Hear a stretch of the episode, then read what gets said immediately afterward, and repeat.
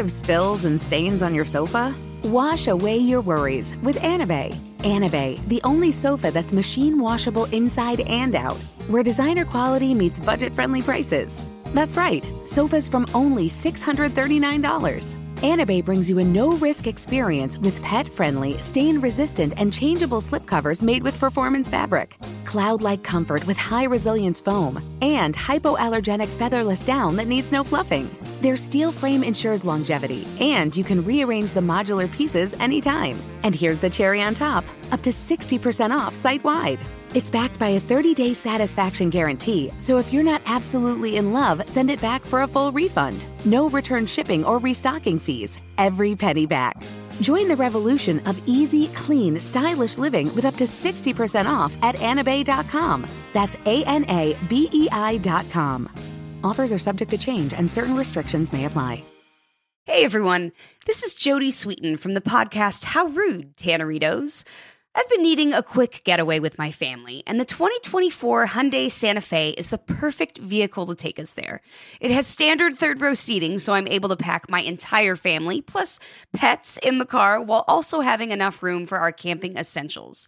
Available HTRAC all wheel drive will get us through any dirt trails, and available dual wireless charging pads will ensure we never have to worry about getting stuck with a dead phone in the middle of nowhere.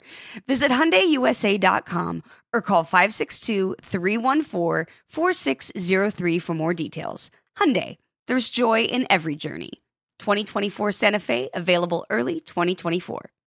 Hello. You have found this episode here because we want to introduce you to our new series, The Estate, from Sonoro and Tenderfoot TV.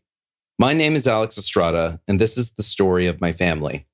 The Estate is a true crime documentary podcast series about a burning question that has haunted me for the past 20 years. Was my father involved in the murder of his business partner? A murder mystery, political conspiracy, and family memoir touching on race, the justice system, and a pain that moves from one generation to the next. Listen to the first episode now. If you enjoy it, look for The Estate wherever you get your podcasts.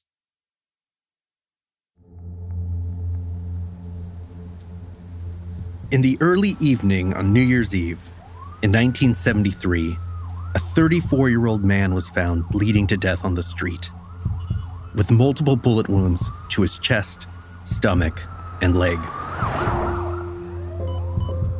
He was rushed a mile north to St. Joseph's Hospital, but died hours later in surgery. This man was Anthony Virgilio, Tony to his friends. He was found in Fremont Square, a park in downtown Stockton which at the time was a busy place. Blocks away from the waterfront promenade, downtown was the heart of Stockton's business and entertainment. At rush hour, you'd often see people in suits, carrying briefcases, walking to work in tall office buildings. But that night, Fremont Square was vacant. It was rainy, and offices and restaurants were closed. Nobody does business on New Year's Eve. Nobody except Tony Virgilio. According to Stockton police, in his dying moments, Tony told them that he had come downtown for a meeting with his former business partner, Calvin Jones.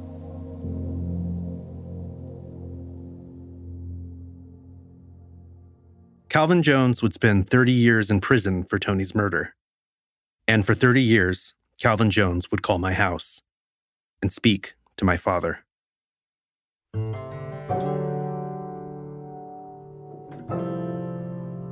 The phone would ring. My dad would walk into his room, shut the door, and talk to Calvin for hours. And I always wondered what was happening in there? What were they talking about? What did my dad have to say to a convicted murderer? From Sonoro in partnership with Tenderfoot TV, I'm Alex Estrada, and this is The Estate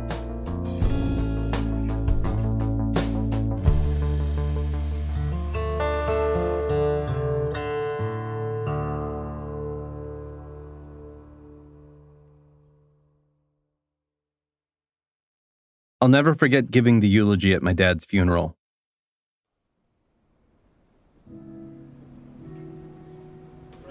the service took place at the Annunciation Cathedral. It's a big Gothic Catholic church on Rose Street in Stockton, California, just four blocks away from the house where I grew up. I'd been to this church before, but this was my first time in the front pew, which, for this occasion, was reserved for close family the folks who were truly grieving. And that's where I was, along with my mom and my six siblings. My dad, Rosalio Estrada, Rosie to his friends, came from a huge Mexican family. So his brothers and sisters, their kids, and grandkids all showed up. The place was packed. It was like a midnight mass in the middle of a summer day. I could feel myself sweating through my suit as I waited to go up to the pulpit. In true Estrada fashion, my dad wasn't even at his own funeral. His remains didn't get cremated on time. They arrived a week later and sat in my sister's Honda for six months after that. So there I was, giving the last words for a guy who wasn't even there. But I did my best to capture who he was. Dad called himself the maestro, the boss, because that's what he considered himself the conductor, the guy calling the shots, the one with a vision. And although the maestro is no longer with us, I concluded, he certainly left his mark on the world, his city, and his family. I made it back to the pew, trying to catch my breath between heaving sobs. I still have the eulogy. But when I read it now, it makes me cringe. Not because it was poorly written or badly delivered, but because I didn't really like my dad. I don't think he was a great person. Maybe not even a good person. I also don't know very much about his life. And it feels like those are two rules for giving a eulogy. You know the person, and you have good things to say about them. And what I didn't tell people, as I stood at the pulpit of that Gothic cathedral, looking out at everyone who had loved my father, was that for a long time, I had a sinking feeling that my dad had someone killed.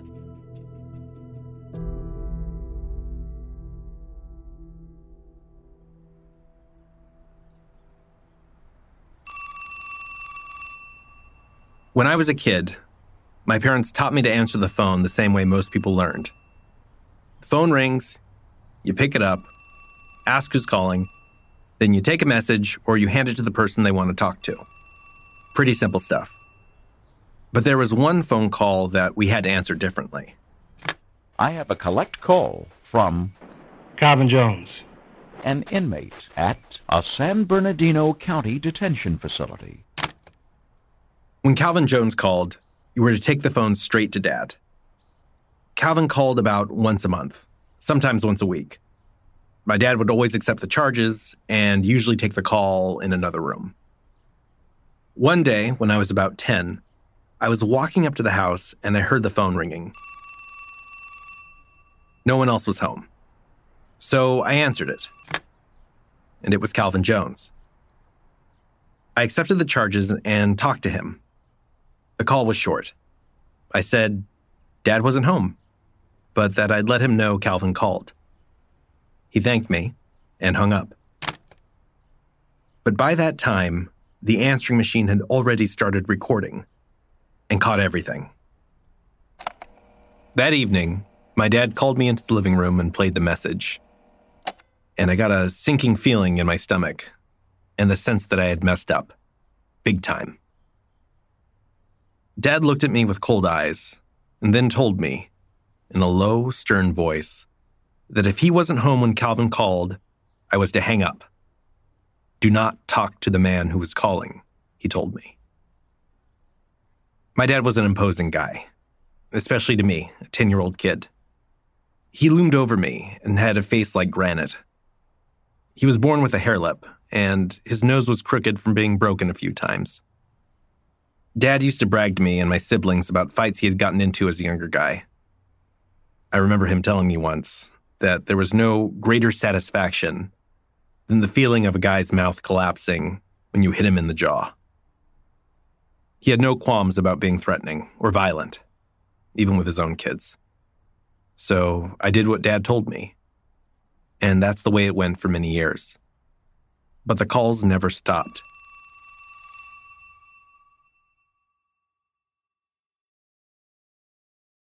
I still had questions. Who was Calvin Jones? How did he know my father? Why was he calling our house from prison?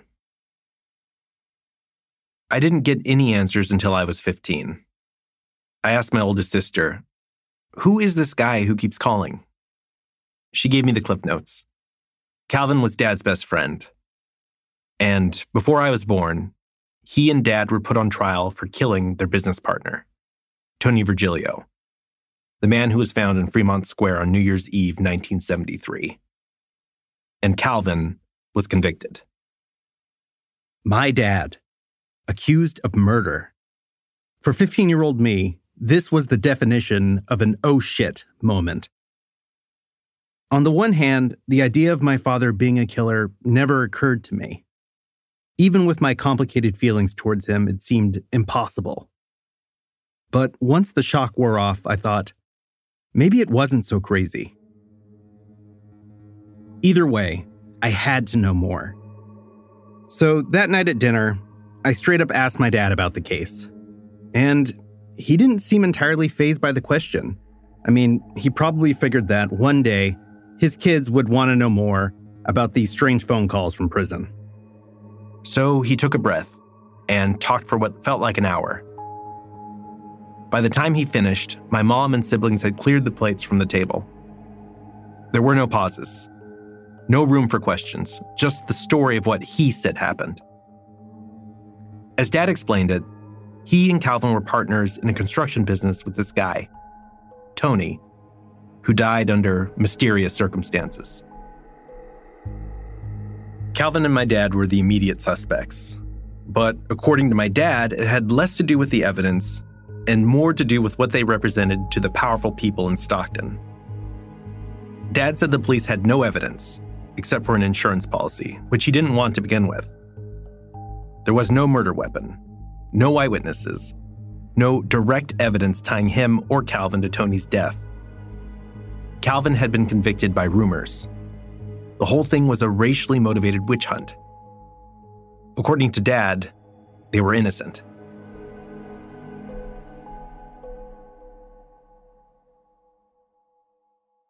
That night at dinner, I remember being spellbound. I came away both awestruck and afraid. In awe that something so insane could have happened to someone so close to me. And afraid because it felt, well, like my dad was dangerous.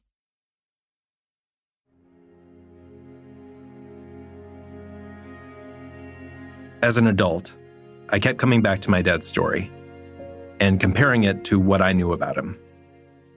A guy who was violent, a guy who held grudges, a guy who kept secrets, who stayed in bed until noon, didn't have a job, and drove junky cars.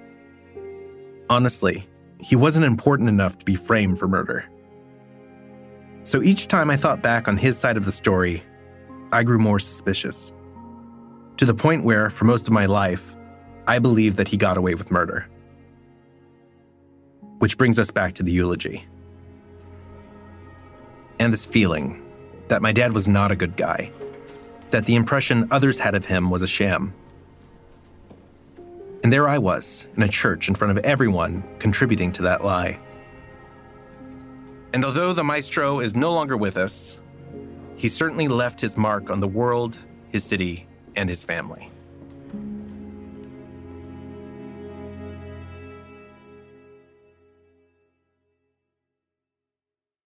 My dad died nearly a decade ago, but questions about the case have stuck with me.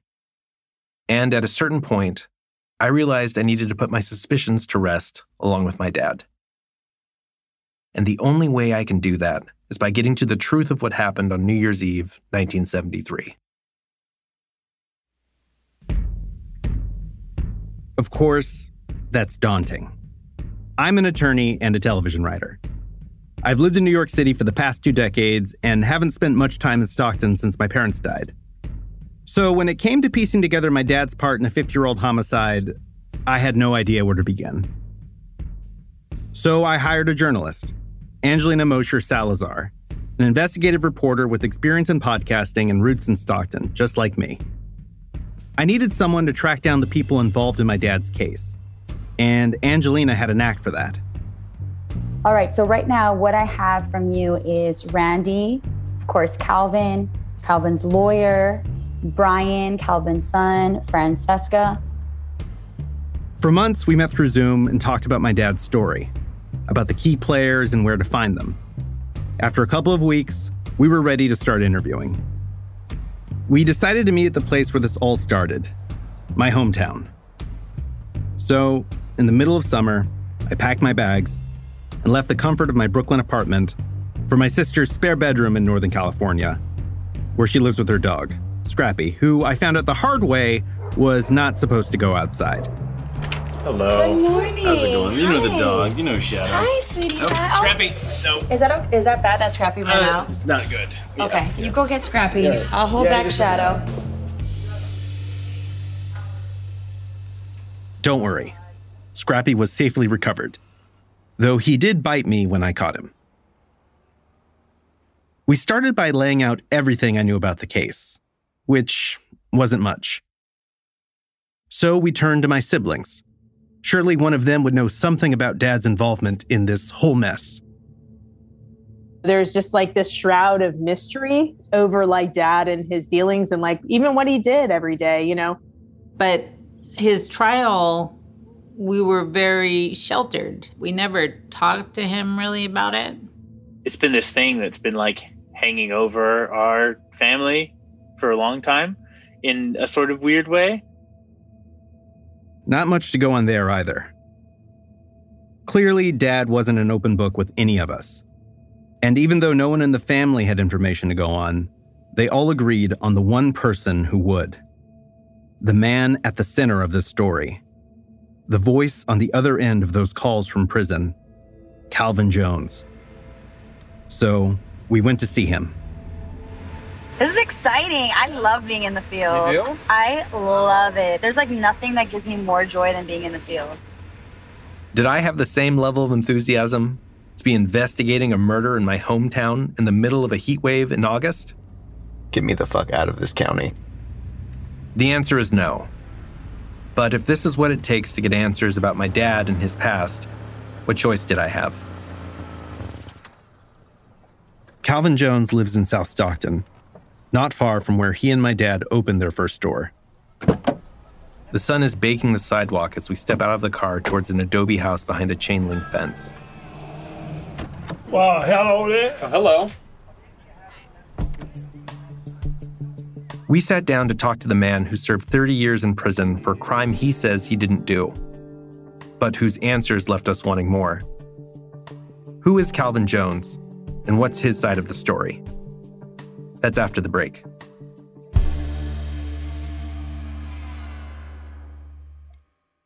Your tax refund belongs to you, not an identity thief. Over $6 billion in tax refunds were flagged by the IRS for possible identity theft in 2023. If you're in a bind this tax season, Lifelock can help. Lifelock monitors and alerts you to identity threats you may miss on your own, even if you're careful with your personal information. And if you do become the victim of tax related identity fraud, Lifelock has US based restoration specialists ready to help solve your identity theft issues. Plus, all Lifelock plans are backed by the Million Dollar Protection Package, meaning Lifelock will reimburse you up to the limits of your plan if you lose money due to identity theft. Let Lifelock help you protect your financial information so all you have to worry about is what to do with your tax refund. Go to lifelock.com slash iHeart and save up to 25% your first year. That's 25% off at lifelock.com slash iHeart. Identity theft protection starts here. Witness the dawning of a new era in automotive luxury with a reveal unlike any other as Infiniti presents a new chapter in luxury, the premiere of the all new 2025 Infiniti QX80. Join us March 20th live from the edge at Hudson Yards in New York City featuring an unforgettable performance by Grammy and Academy Award winning singer, songwriter, and composer, John Batiste. The all new Infiniti QX80 is unlike any luxury SUV you've ever seen. Smart enough to anticipate your needs, even before you do. Every line, curve, and detail was thoughtfully crafted so everything for every passenger feels just right. Don't miss it.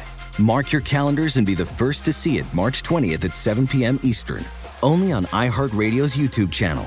Save the date at new-QX80.com. 2025 QX80 coming this summer. For the last 20 years, I've thought about Calvin Jones, the man who called my house regularly from prison. My father's best friend and former business partner, and a man who says he spent 30 years behind bars for a crime he didn't commit. Growing up, I always wanted to learn more about the case and what had happened before I was born. But as I mentioned before, my dad and I had a pretty strained relationship. I carried a lot of resentment when I left Stockton, and it never really let up. From then on, my dad and I rarely talked, except for holidays, birthdays, that kind of thing. And then he died, which didn't exactly do wonders for our communication. My dad died in 2012, one year before Calvin was released from prison.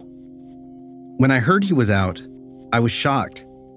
He had been given a life sentence. But this opened a door.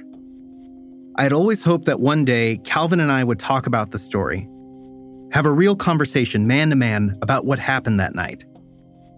But I put it off for years. And to be honest, I was scared. I was scared to know the answer, scared of what it would bring up in me. But time was slipping away. Dad was gone. If I waited any longer, I could lose Calvin too. Talking to Calvin was my only chance at figuring out what happened between him, Dad, and Tony almost 50 years ago. Had Dad been part of a murder plot or the victim of an unjust system? So, that's what brings me and Angelina to Calvin's house. The first thing I noticed about Calvin is that he's tall, at least six foot three. He's dressed comfortably in a sweatshirt and jeans. Calvin is pushing 80, but he doesn't give the impression of a guy slowing down. I shake his hand, and it's strong.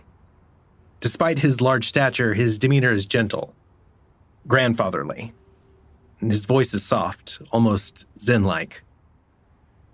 We move into the dining room, and the interview begins. With Calvin telling us about how he met my dad in the late 1960s. At the time, both of them were in their mid 20s. They had started families and were working sort of dead end jobs. Calvin at the County Housing Authority, and Dad at an army depot just outside of town. They found each other through their interest in politics and local activism. That's when we started picketing, because we used to go picket farmers out here with Cesar Chavez, Dolores Huerta, me and Rosie, we marched and all those kind of things. You heard that right. Cesar Chavez and Dolores Huerta, two people at the forefront of California's labor rights movement. Calvin and Rosie were movers and shakers wanting to make a big change for their community, but they also wanted to make money. Lots of it. Our desire was to be the richest black and brown in this valley. That was one of our, you know, I mean, that was our, one of our goals to achieve something that other brown and blacks could actually see being done. And it's because we were the only one doing things at that time. From what Calvin tells me, he and my dad wanted to upset the city's power dynamics. So, in the early 1970s, they decided to become business partners. With a loan from the Small Business Administration, they started off with liquor stores. They opened their first one in 1971. Within a year, they opened another location, with plans for a third store. And from there, they decided to go into construction, which is where they would meet Tony Virgilio, the man Calvin was convicted of murdering. Uh, I met Tony Virgilio from some other people that was in the construction business. And through his reputation as a worker. That's how he came about. That's how we got started. Calvin says Tony brought construction experience to the table. But more importantly, he brought a contractor's license, which they needed to operate the construction business. With Tony's skills, Calvin's business sense, and my dad's brain, they were ready to take over Stockton. They had big plans to change the face of the city and make a place for themselves at the head of the table. Calvin and my dad were young and cocky, and they weren't going to take shit from anyone. And Calvin says that rubbed Stockton's white establishment the wrong way. Well, you got to understand, during that time, no other blacks and browns would stand up to these people and say things to them. People say we was too uppity, high up, we was out of order. I should mention here that in the 1970s, Stockton's business class was overwhelmingly white. My dad being Mexican and Calvin being black, they would have stuck out like sore thumbs.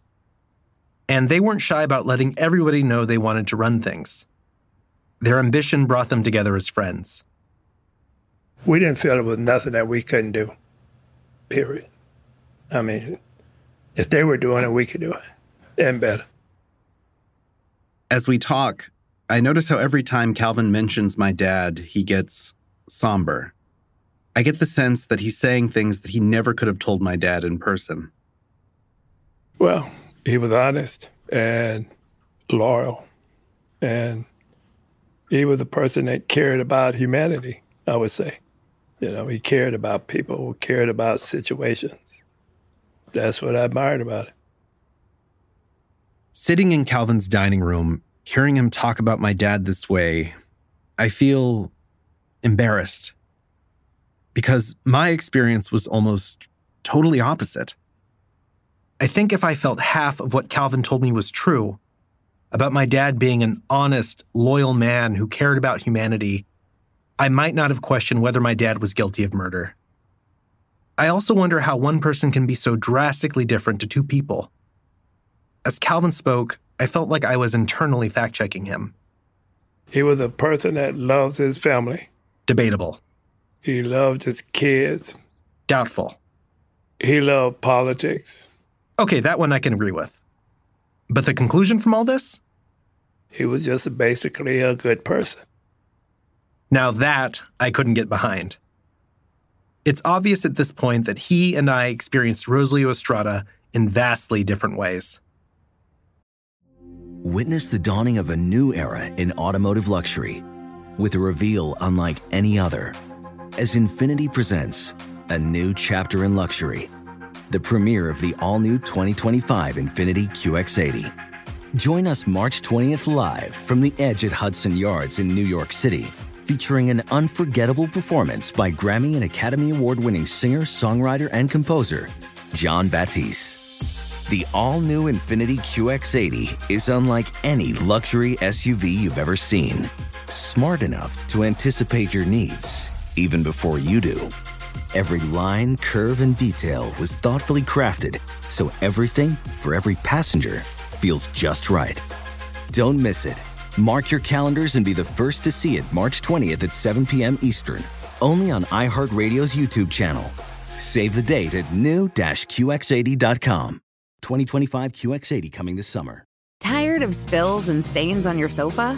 Wash away your worries with Anabei. Anabei, the only sofa that's machine washable inside and out, where designer quality meets budget friendly prices. That's right, sofas from only $639. Anabei brings you a no risk experience with pet friendly, stain resistant, and changeable slipcovers made with performance fabric, cloud like comfort with high resilience foam, and hypoallergenic featherless down that needs no fluffing. Their steel frame ensures longevity, and you can rearrange the modular pieces anytime. And here's the cherry on top up to 60% off site wide. It's backed by a 30 day satisfaction guarantee, so if you're not absolutely in love, send it back for a full refund. No return shipping or restocking fees, every penny back. Join the revolution of easy, clean, stylish living with up to 60% off at anabei.com. That's A N A B E I.com. Offers are subject to change and certain restrictions may apply.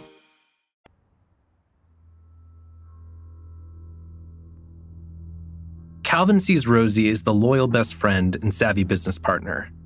I see him as an abusive and violent man whose selfishness hurt his wife and kids. Is it possible that my dad was hiding his true self from Calvin? That he hid those darker aspects of his personality from his best friend? Maybe Calvin only speaks to the good in Rosie because that's what Rosie showed him. My dad could be charismatic, but it's also possible that Calvin isn't telling me the truth about my father and knows it. Maybe he doesn't want to speak ill of the dead. Or maybe he thinks revealing the truth would taint his innocence. And another thought if they were such good friends, why did my dad keep Calvin a secret from us? Calvin's explanation was simple the murder trial destroyed my dad. I think a lot of that probably came from the fact that his whole persona, his whole desires was killed off when he got charged. His whole demeanor changed. I seen a, a big change in him because when you out and you have notoriety from the community that you're working in the community and doing all this stuff in the community, and he did want to be a big time builder, you know. He had aspirations of doing a lot of good stuff. That stopped all that. Just the charges itself stops that. People got afraid of him, who used to be his so called friend. But they, once you get charged, everything changed. Bankers stop dealing with you. But before that, I never seen that part of him before all this happened. Now he might have had it pinned up in him, but I doubt it because we're together a lot. I mean, that makes a big difference in a person's life.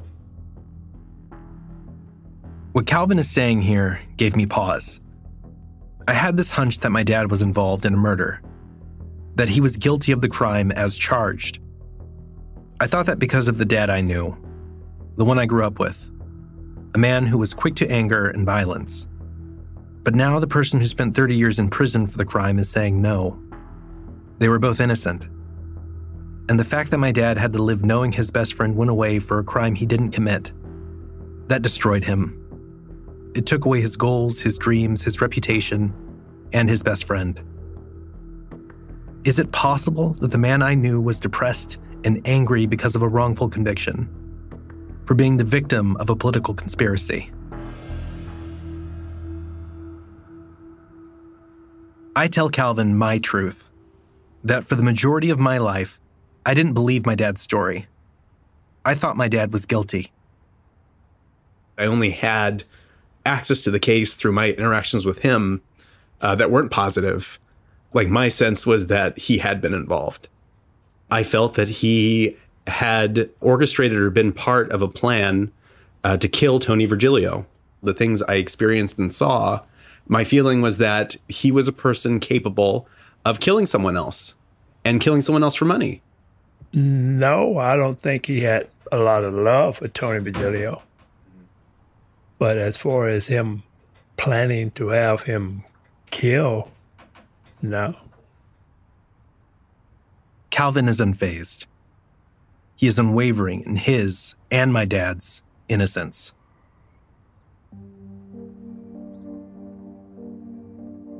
My father had a saying that he would repeat to me and my siblings protect yourself at all times. It's the advice referees give to boxers at the beginning of every fight. Be alert. Keep your guard up. Don't open yourself up to getting hurt.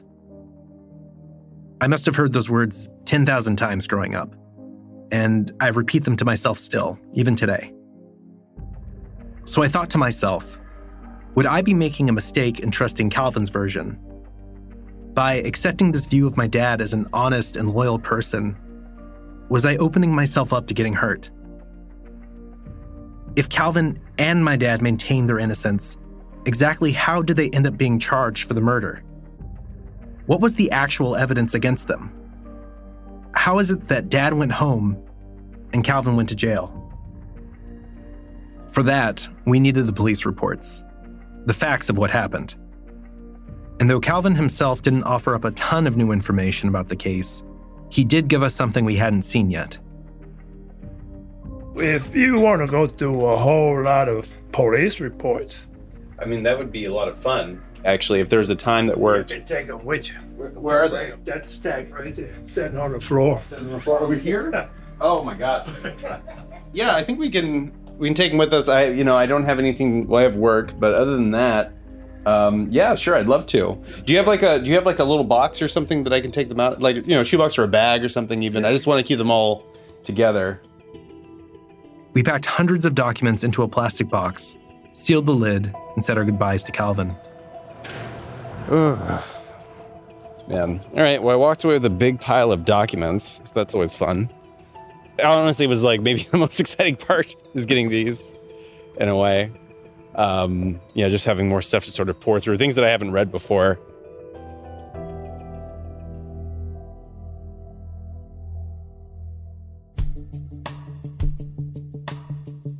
When a parent dies, they always leave something behind to their kids. Often it's money, a house, or some kind of heirloom. Sometimes it's bills or debts. Other times, it's just a body, literally their remains. But when my dad died, he left behind a question Was he responsible for killing Tony Virgilio? The box of documents we got from Calvin seemed like the best place to start. I began pouring through volumes of police reports and court transcripts and stumbled upon the first big discovery of our investigation the last words of Tony Virgilio, who, in his dying moments, named the men behind his murder Calvin Jones and Rosalio Estrada. But that's next time on The Estate.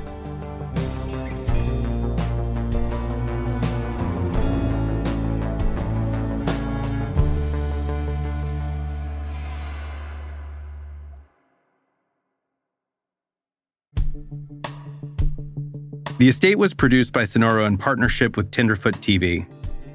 Hosted by me, Alex Estrada and Angelina Mosier Salazar.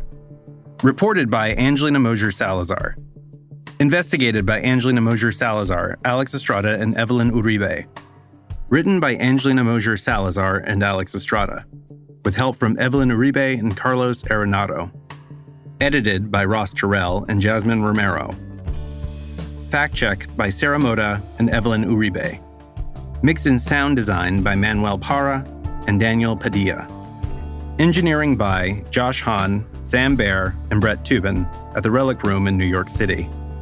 Original music by Ernesto Aguirre. Our theme song is by Marcus Bagala. Executive produced by Alex Estrada. From Sonoro, executive producers are Joshua Weinstein and Camila Victoriano. From Tenderfoot TV, executive producers are Donald Albright and Payne Lindsay. Special thanks to Lisa Pollock, Sarah Boannon, Christian Yatar, Rodrigo Crespo, Carmen Graterol, and Adriana Broger.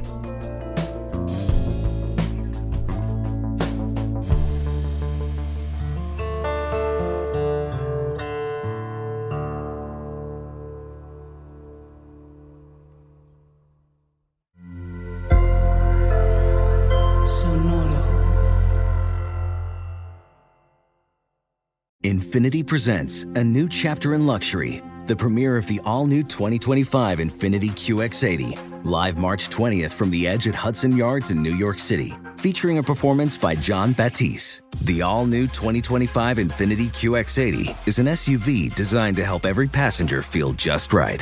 Be the first to see it March 20th at 7 p.m. Eastern, only on iHeartRadio's YouTube channel. Save the date at new-QX80.com. Don't miss it. 2025 QX80 coming this summer. Does money stress you out? Let Facet flip your financial chaos into clarity. Finding Facet immediately put us at ease. Facet's innovative approach to financial planning ensures your money works as hard as you do, enabling members to experience the joys of having your finances in order. That makes us Facet for life now, I guess. Visit Facet.com, F A C E T.com to learn more. This ad is sponsored by Facet. Facet Wealth is an SEC registered investment advisor. This is not an offer to buy or sell securities, nor is it investment, legal, or tax advice. These testimonials are from current Facet members who are not compensated. All opinions are their own and not a guarantee of a similar outcome.